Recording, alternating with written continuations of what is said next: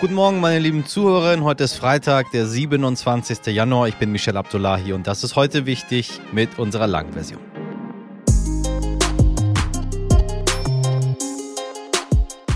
Es war wohl die Nachricht der Woche. Bundeskanzler Olaf Scholz gibt die Leopard 2 Panzer für die Ukraine frei. Andere Verbündete wie die USA, Spanien oder Frankreich liefern ebenfalls. Doch mit dem Dank für die Panzer brachte der ukrainische Präsident Zelensky nun die Forderung nach Kampfflugzeugen ins Spiel. Liefert Deutschland also auch bald Jets? Der Militärhistoriker Professor Sönke Neitzel sagt eindeutig Nein. Denn sollte Deutschland sich mit Eurofightern beteiligen, wäre die NATO aktiv am Krieg beteiligt. Und das wäre eine ganz neue Eskalationsstufe, die alle Seiten verhindern wollen. Außerdem spricht Professor Neitzel gleich mit uns über seine ersten Eindrücke von Verteidigungsminister Pistorius und wir sprechen neben den vielen militärischen Themen diese Woche auch noch über das Thema Kinderarmut, denn in Deutschland ist jedes fünfte Kind von Armut bedroht und auch diese Nachricht ist uns wichtig. Zuerst das Wichtigste in aller Kürze. In unserer Folge gestern haben wir uns über die mangelnde Digitalisierung beklagt. Dafür haben gestern die Behörden in Deutschland und den USA einen Erfolg verzeichnen können. Sie haben das weltweit agierende Hackernetzwerk Hive zerschlagen, das über 1500 schwere Cyberangriffe auf Unternehmen verübt haben soll. Und wir bleiben im Internet. Satte 1,64 Milliarden Euro Bußgeld muss die Firma Meta mit ihren Tochterfirmen Facebook, Instagram und WhatsApp bezahlen. Und zwar an die Europäische Datenschutz Datenschutzbehörde für das Jahr 2022. Am Mittwochabend hat ein 33-jähriger Täter in einer Regionalbahn in Schleswig-Holstein mehrere Reisende mit einem Messer angegriffen. Zwei Menschen sind dabei gestorben, fünf wurden teils schwer verletzt. Der Beschuldigte wurde von Mitreisenden überwältigt. Gestern wurde auch ein Haftbefehl gegen ihn erlassen. Das Motiv der Tat sei bisher völlig unklar, sagte die Landesinnenministerin Sabine Süttelin-Waag bei einer Pressekonferenz gestern. Der Leiter der Itzehoer Staatsanwaltschaft, Christian Ohlrogge, schloss einen terroristischen Hintergrund bisher aus. Die Angehörigen, ErsthelferInnen und andere Reisende sind in psychologischer Betreuung. Heute jährt sich zum 78. Mal die Befreiung des früheren Konzentrationslagers Auschwitz. Allein dort ermordeten die Nazis mehr als eine Million Menschen. Viele Jüdinnen und Juden, aber auch Homosexuelle und Sinti und Roma. Daran zu erinnern ist nicht nur heute, sondern jeden einzelnen Tag wichtig. Wenn Sie mehr zu diesem Thema wissen möchten, dann hören Sie bitte unbedingt, unbedingt in unsere Folge 448 von Montag rein. Darin erzählt die Holocaust-Überlebende Dieter Kraus von ihrem Leben im Lager, aber auch wie sie in ihrem späteren Leben gemeinsam mit ihrem Mann Otto lernte, über die schrecklichen Verbrechen zu sprechen. Lassen Sie uns nie aufhören, darüber zu sprechen. Nie. Jedes fünfte Kind in Deutschland ist armutsgefährdet. Jede bzw. jeder vierte junge Erwachsene zwischen 18 und 25 Jahren ebenfalls. Besonders häufig sind Kinder von Alleinerziehenden betroffen und Haushalte mit drei oder mehr Kindern. Alle reden immer von Fachkräftemangel und dass wir unsere Kinder fördern müssen, aber im realen Leben mitten in Deutschland wirkt sich das nicht aus. Wer von Armut gefährdet ist, besitzt als dreiköpfige Familie weniger als 2066 Euro im Monat. Wer als Familie von der Grundsicherung lebt, also vom Bürgergeld, gilt übrigens direkt als arm. Die Zahlen der Bertelsmann Stiftung sollten uns alle aufrütteln. Erst gestern habe ich mit der Bundesministerin für Bildung und Forschung gesprochen, Bettina Stark-Watzinger. Und vielleicht erinnern Sie sich auch noch an mein Gespräch mit Bundesfamilienministerin Lisa Paus vom 2. Januar. Beide haben gute Ideen, aber die Umsetzung dauert viel, viel, viel, viel, viel zu lang. Das urteilt meine Kollegin Katrin Boldenbuck, die für den Stern seit Jahren zu Bildung und Schulen recherchiert. Bei heute wichtig fordert Katrin deutlich schnellere Maßnahmen von der Bundesregierung und zwar sofort. Die Kinderarmut in Deutschland ist weiter gestiegen. Das zeigt eine neue Untersuchung der Bertelsmann Stiftung. Mehr als jedes fünfte Kind und jeder vierte junge Erwachsene gilt in Deutschland als arm. Diese Zahlen sind überhaupt nicht überraschend. Und sie sind auch eigentlich nicht wirklich neu, denn Kinderarmut ist in Deutschland ein lange währendes strukturelles Problem. Und es ist auch überhaupt nicht neu, dass diese Verteilung der Armut je nach Region unterschiedlich ist. So ist die Chance, in Bremen in Armut aufzuwachsen, ungleich viel höher als in Bayern. In Armut aufwachsen bedeutet nicht einfach nur, nicht genug Geld zu haben, um sich coole neue Klamotten leisten zu können oder ins Kino gehen zu können, sondern Armut beschämt, grenzt aus, vernichtet Chancen. Denn Kinder, die in Armut aufwachsen, gehen seltener aufs Gymnasium, bekommen seltener gute Noten, sie erleben häufiger Gewalt und sie werden viel häufiger ausgegrenzt. Und sie nehmen diese Erfahrung mit in ihr Leben. Das können wir uns nicht weiter leisten.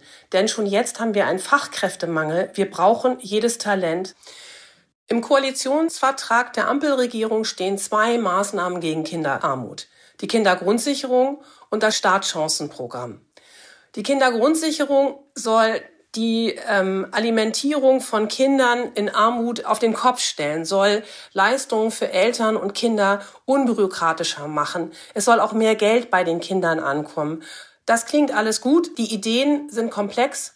Die Umsetzung ist schwierig, weil daran viele Ministerien und viele Behörden und viele Ämter beteiligt sind. Doch es dauert viel zu lange. Denn frühestens Anfang 2025 soll die Kindergrundsicherung Realität werden. Aber als Familienministerin Lisa Paus vor wenigen Tagen Eckpunkte im vorstellte, meldete Finanzminister Christian Lindner, immerhin ihr Koalitionspartner, schon mal Bedenken und Probleme an. So wird das nichts. Das dauert alles viel zu lange. Genauso steht es um das Startchancenprogramm, eine Idee der FDP, mit der sie schon im Wahlkampf gepunktet hat. Das Startchancenprogramm sieht vor, dass 4000 Schulen in Deutschland ausgewählt werden sollen, besondere Brennpunktschulen, damit Kinder, die dort zu diesen Schulen gehen, häufig Kinder in Armut, bessere Chancen haben. Das ist eine richtige und sinnvolle und gute Idee. Doch auch dieses Startchancenprogramm steht maximal noch in den Startlöchern. Jetzt wurde wahrscheinlich klar, dass die Bildungsmilliarde, die Lindner angekündigt hat auf dem Dreikönigstreffen, für dieses Startchancenprogramm gedacht ist. Ursprünglich war mal von zwei Milliarden Euro die Rede. Wenn man mit richtig mitrechnet, ist das also nur noch die Hälfte. Das reicht alles nicht. Und es muss vor allen Dingen viel schneller gehen, denn auch diese Idee wird nicht mehr in diesem Jahr funktionieren, sondern soll frühestens im nächsten Schuljahr, also 2025, in die Tat umgesetzt werden. Und man kann sich vorstellen, dass es dann noch sehr viel hin und her im Bildungsföderalismus zwischen Bund und Ländern geben wird. Das ist unwürdig, das löst das Problem nicht, das hilft den Kindern nicht, die von Armut betroffen sind, denn sie sind jetzt arm. Sie brauchen jetzt Unterstützung, sie brauchen jetzt die Hilfe der Erwachsenen. Wir können damit nicht länger warten. Danke, liebe Katrin, für deine klare Haltung. Erst Munition, dann Panzer und bald auch Kampfjets. Die Diskussion darüber, womit man der Ukraine noch helfen könnte oder müsste, ist mit der Lieferung der Kampfpanzer nicht vorbei. Schließlich läuft der Krieg noch und auch durch die Leopard 2 Panzer wird die russische Armee nicht so schnell aus der Ukraine verdrängt werden. Dass nach den Panzern nun auch die Flugzeuge folgen werden, dem erteilte der Militärhistoriker Professor Sönke Neitzel eine klare Absage. Der in Deutschland einzige Professor für Militärgeschichte sagt, in einem solchen Fall wäre die NATO im Krieg mit Russland, denn man müsste die russische Luftverteidigung zerschlagen. Außerdem blickt er zusammen mit meinem heute wichtig Kollegen Dimitri Blinski auf die erste Woche des neuen Bundesverteidigungsministers Boris Pistorius und die beiden besprechen, welche Herausforderungen noch vor dem Minister liegen und welche Schwierigkeiten das Amt so mit sich bringt. Herr Neitzel, ich grüße Sie. Guten Morgen, hallo. Ja, schönen guten Morgen. Kaum ist Boris Pistorius im Amt, werden Panzer geliefert. Der Neue hat schon einen Antrittsbesuch bei der Truppe hinter sich gebracht und kündigt auch an, dass er für schnellen Nachschub an Waffen sorgen will, die jetzt an die Ukraine gehen. Es scheint irgendwie, als würde ja, Bewegung reinkommen in den Bändlerblock. Wie ist so Ihr Eindruck von Pistorius nach dieser ersten Woche? Also mein Eindruck ist, ist positiv. Ich glaube, dass Herr Pistorius ähm, jemand ist, der zumindest den Eindruck vermittelt, dass er, dass er die großen Aufgaben angeht, dass er auch wichtige Akzente gesetzt hat, dass er sich mit den Inspekteuren getroffen hat, ähm, dass er zuhört, dass er die Dinge voranbringen will, dass er, sagen wir, auch ein Mann ist, der, sagen wir mal, mit gewissem Selbstbewusstsein, auch mit gewissen Ellenbogen auftritt. Das ist alles glücklich. Ähm, äh, man hat ja ein bisschen mit ihm gelitten bei den ersten Interviews dann in Rammstein mit der Panzerfrage. Da, ja, das hing natürlich alles von Olaf Scholz ab und da konnte er, musste er natürlich so ein bisschen rumeiern. Ähm, ähm, das konnte er nicht anders machen. Ich hätte ihm gewünscht, dass er äh, praktisch als Bedingung für die Amtsübernahme dem Kanzler gesagt hätte, also äh, ich mache das nur, wenn wir, wenn wir in Rammstein verkünden, was wir tun mit den Leopardpanzern, sonst stehe ich ja da wie ein begossener Pudel. Ähm, gut, das ist offenbar nicht erfolgt und ähm, es war, gab aber so viel Vorschusslorbeeren, dass es jetzt, glaube ich, Herrn Pistorius nicht wirklich geschadet hat und weil jedem klar war, das ist letztlich eine Sache des Kanzlers. Also ich bin eigentlich ganz optimistisch bei Herrn Pistorius und wir alle können ihm eigentlich nur, nur viel Glück und eine glückliche Hand wünschen. Sie haben vor kurzem auch gesagt, äh, dass die vergangenen MinisterInnen ja nicht äh, keine Fachkompetenz, keine Fachexpertise mitgebracht haben und diese ja wichtig sei für dieses Amt. Äh, nun gibt es die andere Seite, die sagen, so ein Minister, der muss Manager sein, weil er hat ja einen Riesenstab von Menschen, die seit Jahren und Jahrzehnten tief in der Materie drin sind. Wie wichtig ist das eine und wie wichtig ist das andere, gerade in diesem Ministerium? Na, ich glaube schon, dass, dass ähm, Fachexpertise sehr, sehr hilfreich ist und die Sache halt einfacher macht. Wir haben zwar jetzt seit 1990 äh, keinen Minister gehabt, der wirklich von der Sache was verstanden hat, äh, die haben sich dann unterschiedlich schnell eingearbeitet. Aber das, die Materie ist eben sehr komplex. Ähm, es ist nicht einfach ein Ministerium, sondern man hat eben einen riesigen nachgeordneten Bereich. Ähm, es ist in der Rüstung, äh, juristisch, ähm, diffizil, es ist technisch diffizil. Dann haben wir die ganze äh, internationale Ebene der NATO. Die Deutschen agieren ja nicht im luftleeren Raum, sondern immer im, im Verbund der NATO, der EU oder der UN. Aber die NATO ist da sozusagen ganz entscheidend, die Vorgaben. Und man tut sich eben leichter, wenn man äh, zu der Materie einen Zugang hat oder wenn man eben schon vorher Wissen angesammelt hat. So, es ist äh, Herr Pistorius ist jetzt kein Militärexperte, so, aber immerhin äh, hat er eine Affinität zum Thema. Ähm, er hat eine Affinität zum Sicherheitsthema, ähm, ist von den Sicherheitspolitikern, auch von, von der Polizei, soweit ich das beurteilen kann, wird er sehr positiv ähm, ähm, beurteilt. Und äh, er kann sich ja, wenn er da eine glückliche Hand hat, auch die Leute ähm, ähm, als Berater ziehen, ähm, die tiefer in der Materie drinstehen. Nicht? Also es wird jetzt sehr interessant sein, äh, wie weit er in den nächsten Monaten an dem Führungspersonal festhält. Ähm, also auf der Ebene der Staatssekretäre, auf der Ebene der, der höchsten Generalität oder ob er da andere Akzente setzt. Eine solche Entscheidung zu treffen ist natürlich einfacher, wenn man die Leute schon kennt, wenn man, wenn man sich mit der Bundeswehr schon be befasst hat. Aber gut, das ist nun nicht so. Es gab ja im Prinzip auch nur ähm, ähm, eine Kandidatin von der SPD, Frau Högel, die sich jetzt intensiver mit Militär vorher auseinandergesetzt hat. Die kam aus anderen Gründen nicht in Frage.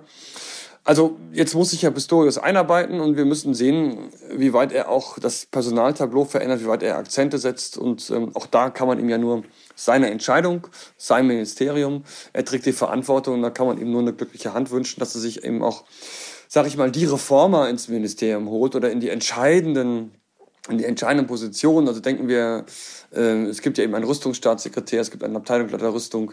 Da müssen Leute sitzen, die wirklich reformieren wollen und die nach vorne wollen, die gleichzeitig aber auch die Fachkenntnis haben. Das ist nicht ganz einfach, aber warten wir mal ab, ob es da Änderungen geben wird und ähm, wie weit er dann mit dieser jetzigen Truppe oder einer neuen Truppe ähm, vorankommt. Es ist oft auch die Rede davon, dass gerade im Verteidigungsministerium vieles abgeschwächt wird und nur ja ein Bruchteil oder die Hälfte äh, oben dann auch ankommt. Ist das tatsächlich so? Ist das so eine so eine Eigenheit auch dieses Ministeriums, dass der Minister ja gar nicht alles so weiter weitergetragen bekommt? Naja, das Ministerium ist schon sehr ähm, eigentümlich gegliedert und, und strukturiert und äh, da aus meiner Sicht hat ähm, de Maizière damals mit dem Dresdner Lass äh, Fehler gemacht. Ähm, äh, das wird Herr de Maizière sicher nicht äh, dann zu Recht anders sehen, aber es ist ihm der Planungsstab abgeschafft worden.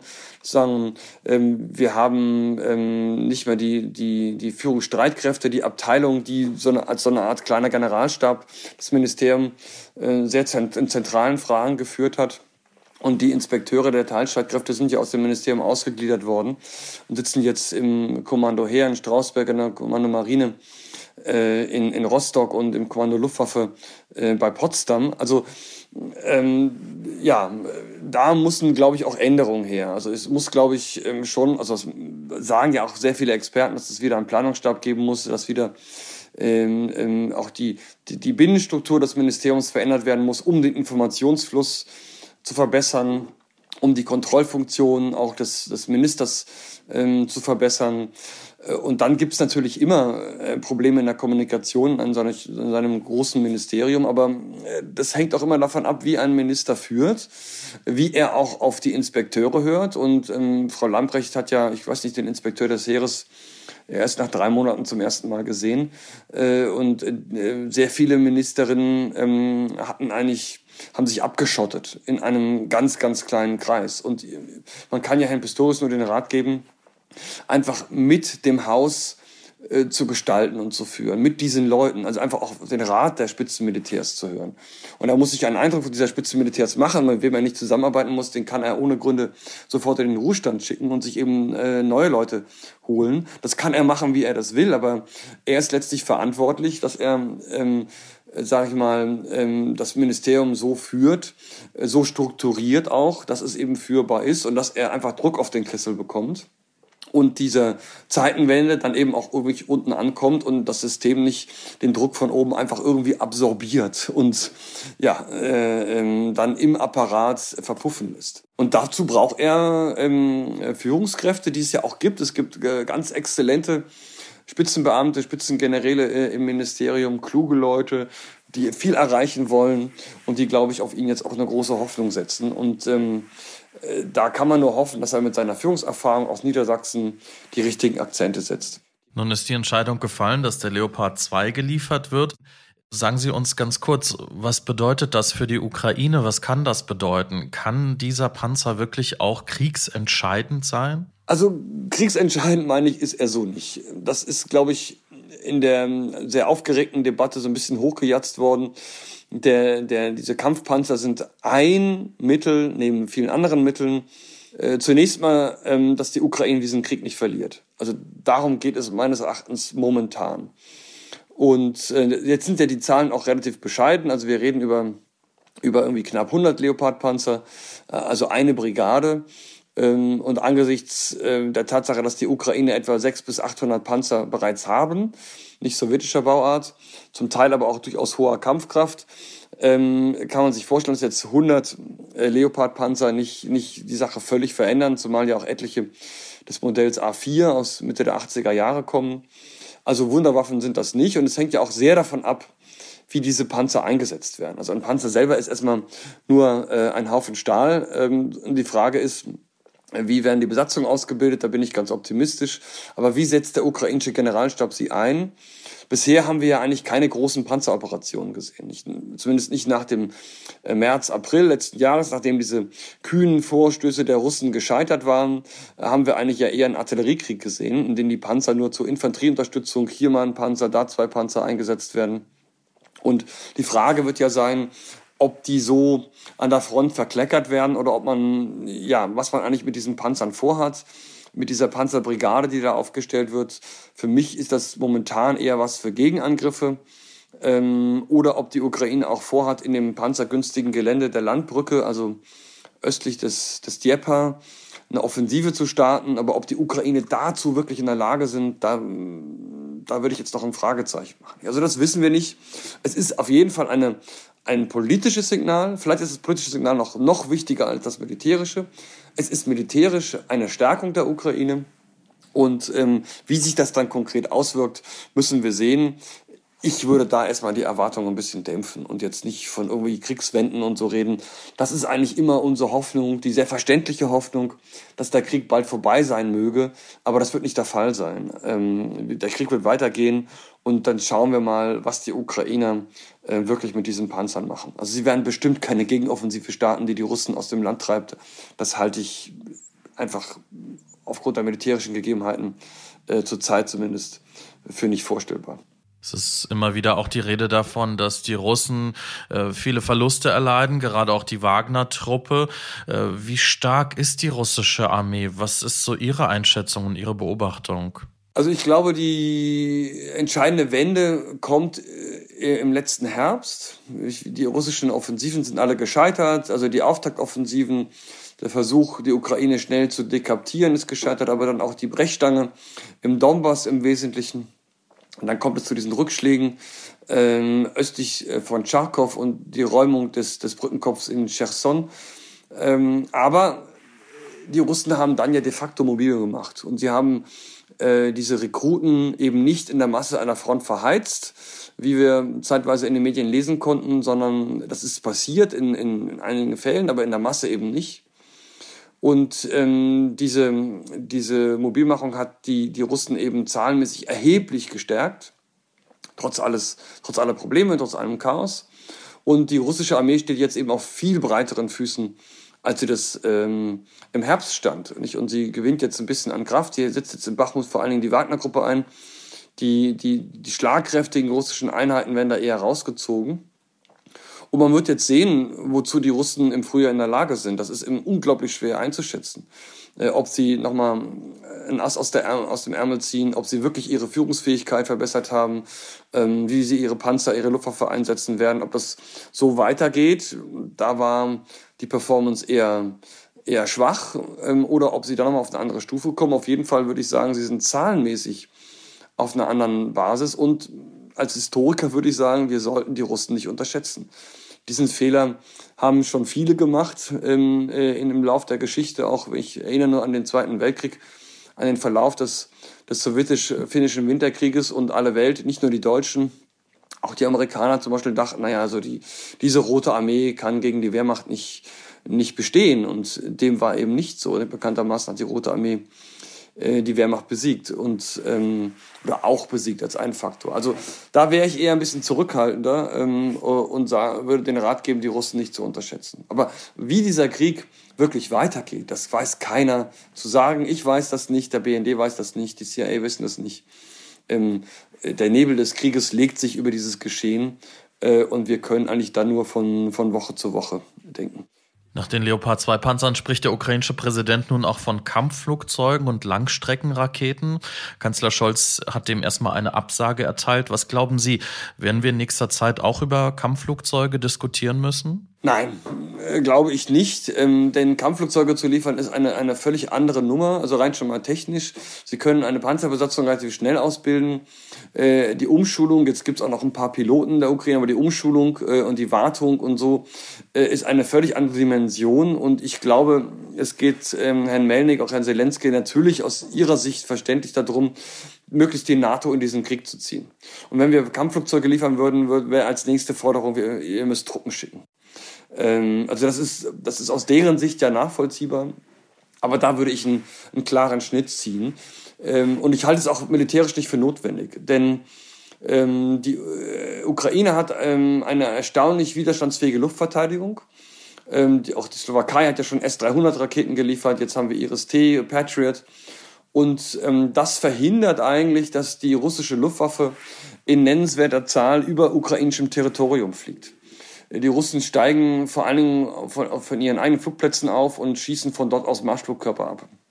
Und also ein ganz anderer Luftwaffeneinsatz, als wir uns das gedacht hätten, nicht? Weil jeder oder viele von den militärischen Experten dachten, dass die Russen einfach über der Ukraine die Luftherrschaft erringen ähm, und dann ähm, die ukrainischen Streitkräfte zerbomben. Das, das sehen wir so nicht.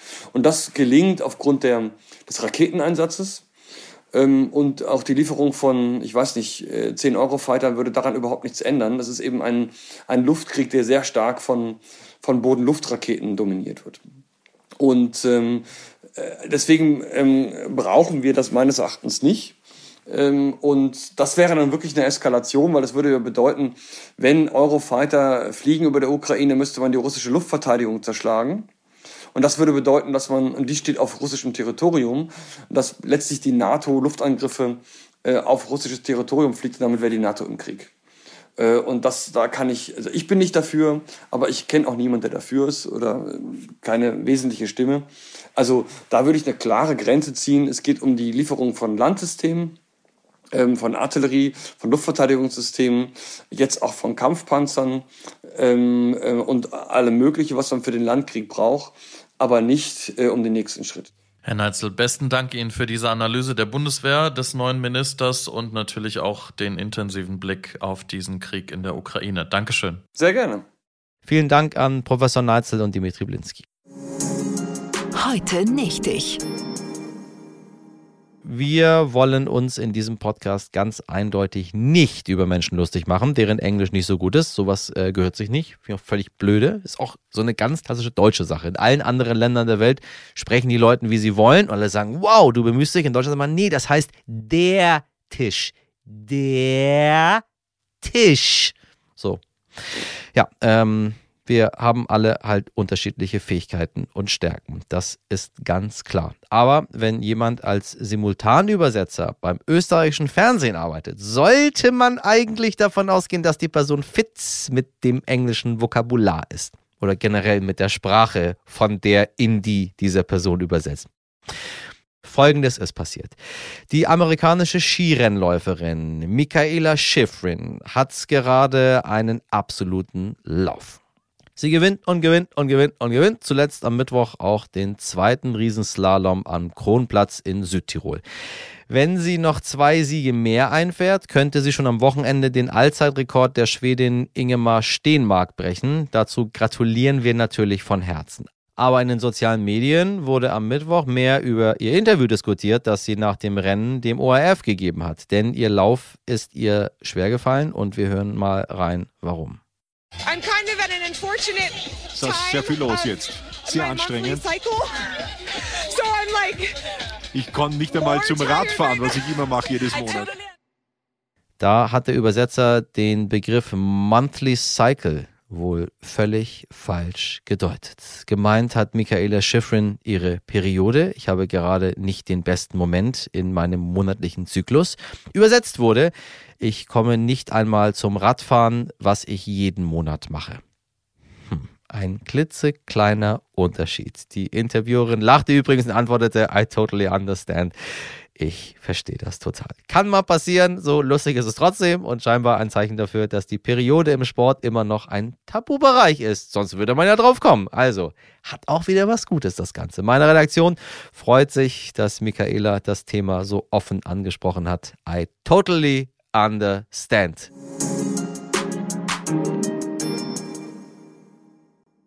So, liebe Leute.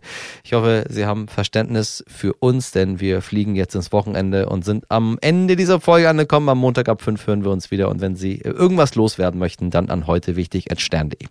Meine Redaktion wird weder Radfahren noch Skilaufen, aber sicherlich andere schöne Dinge tun. Mirjam Wittner, Dimitri Blinski, Laura Chapo und Jennifer Heinzel. In der Produktion verpasst den Feinschliff für Sie, Nikolas Femerling. Haben Sie ein wunderbares Wochenende. Gehen Sie raus an die frische Luft, tanken Sie Kraft und Energie für eine tolle neue Woche. Alles Gute, machen Sie was draus, Ihr Michel Abdullahi.